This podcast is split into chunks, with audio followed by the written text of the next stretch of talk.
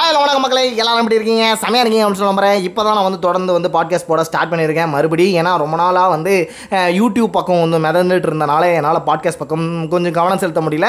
இப்போ வந்து கொஞ்சம் கவனம் செலுத்தியிருக்கேன். இதுக்குன்னு ஒரு டைம் ஷெடியூலாக வந்து பிரித்து இதுக்கு பண்ணணும் அப்படின்னு சொல்லிட்டு கொஞ்சம் வந்து முயற்சிகள் எடுத்து நானும் கொஞ்சம் கொஞ்சம் கண்டென்ட்ஸ் எழுதலை.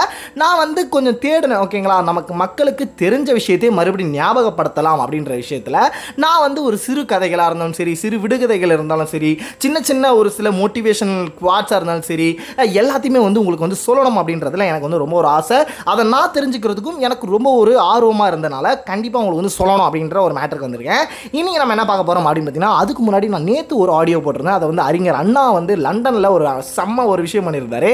அதை பற்றி போட்டிருக்க சப்போஸ் நீங்கள் அதை கேட்கலன்னா அதை ஃபஸ்ட்டு கேட்டுட்டு அதுக்கப்புறம் வந்து இது வந்து கேளுங்க. அப்படி இல்லைன்னா இதை கேட்டுட்டு நீங்கள் என்னை ஃபாலோ பண்ணிட்டு போகிறாலும் போகலாம் ஆக பார்த்து இதை ஃபாலோ பண்ணிக்கோங்க. ஃபாலோ பண்ணுறது மூலியமாக நீங்கள் வந்து நிறையா விஷயங்கள் அதை வந்து குட்டி குட்டி வந்து மோட்டிவேஷன்ஸ் இதெல்லாம் வந்து தெரிஞ்சுக்கலாம் அப்படின்றத நான் வந்து உங்களுக்கு அழுத்தி சொல்லிடுவேன் இது என்ன கதை அப்படின்னு கேட்டிங்கன்னா ஒரு அழகான ஒரு குட்டி பாப்பாவோட ஒரு கதை தான் ஓகேங்களா? இந்த கதை வந்து ஆல்ரெடி நீங்கள் நிறைய இடத்துல கேட்டிருக்கலாம். ஒரு சில இடத்துல வந்து என்னடா இவன் இந்த கதையை போயிட்டு சொல்லிக்கிட்டு இருக்கான்? அப்படின்னு கேட்டிங்கன்னா இந்த கதையில் கூட ஒரு ஒருத்தரோட அதாவது என்னோட மனசு கொஞ்ச நேரத்தில் மாறிச்சு. ஏன்னு பார்த்தீங்கன்னா இந்த கதையை நான் இது வரைக்கும் கேட்டிருக்க கிடையாது. இதுதான் ஃபஸ்ட் டைம் கேட்குறேன் சப்போஸ் நீங்கள் இந்த கதையை ஆல்ரெடி கேட்டிருந்தாலும் சரி இது வரைக்கும் இதுக்கு முன்னாடி கே கேட்கலனா கூட சரி இதை வந்து கேட்டு போங்க. ஒரு அழகான ஒரு குட்டி பாப்பா இருந்திருக்கிறாங்க. அவங்க கையில் ரெண்டு ஆப்பிள் இருந்திருக்கு. ஓகேங்களா? ரெண்டு ஆப்பிள் இருந்திருக்கு. அந்த டைமில் அவங்களோட அம்மா அந்த பாப்பா பாப்பாவோட அம்மா வந்து அந்த சைடு வந்துட்டு என்ன கேட்டிருக்காங்க பார்த்தீங்கன்னா பாப்பா பாப்பா எனக்கு ஒரு ஆப்பிள் கொடுப்பா அப்படின்னு சொல்லியிருக்கிறாங்க. அவன் வந்து என்ன பண்ணியிருக்காங்க பார்த்தீங்கன்னா இந்த ரெண்டு கையிலையும் செம்ம அழகான பல பல பலன்னு மெழுகு தேய்ச்சி வச்ச மாதிரி ரெண்டு ஆப்பிள் இருக்குது இந்த ரெண்டு ஆப்பிள் இப்படி பார்த்துக்கிட்டே இருந்திருக்கா.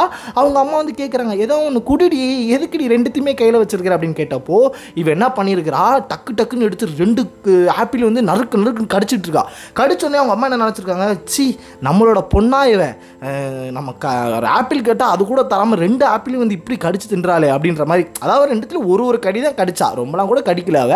ஆனால் அதை வந்து சாப்பிடும் போது அவளுக்கு வந்து ஒரு ஒரு ஆக்ரோஷமான ஒரு முகம் இருந்திருக்கோ என்னவோ அவங்க அம்மா வந்து அந்த மாதிரி நினச்சிருக்காங்க. அப்படி இல்லைன்னா அவள் சாதாரணமாக கூட சாப்பிட்ருக்கலாம் ஓகேங்களா சாப்பிட்ட மூலியமாக அவங்க என்ன அவங்க அம்மா என்ன நினச்சிருப்பாங்க? நினச்ச நம்ம பொண்ணா இவ.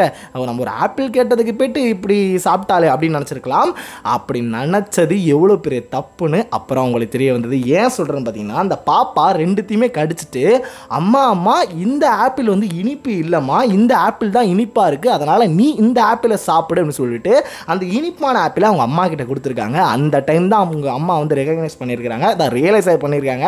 நம்ம பொண்ணு வந்து நல்ல பொண்ணு. என்றைக்குமே இதனால் நான் என்ன சொல்ல வரேன்னு பார்த்தீங்கன்னா என்றைக்குமே நீங்கள் பார்க்குற பார்வையில் தான் இருக்குது அதனால் என் எ- யாரையுமே இருந்தாலும் சரி பார்க்குற பார்வையை வச்சு முடிவெடுக்காதீங்க. அது ரொம்ப தவறாயிடும். இந்த மாதிரி நிறைய செய்திகளை தெரிஞ்சுக்கணும் ஆசைப்பட்டீங்கன்னா என்ன நீங்கள் ஃபாலோ பண்ணிக்கோங்க. நான் தான் உங்கள் டிஜிட்டல் வாபரி என்கிற ஆர்ஜே ஹார்ஷ்.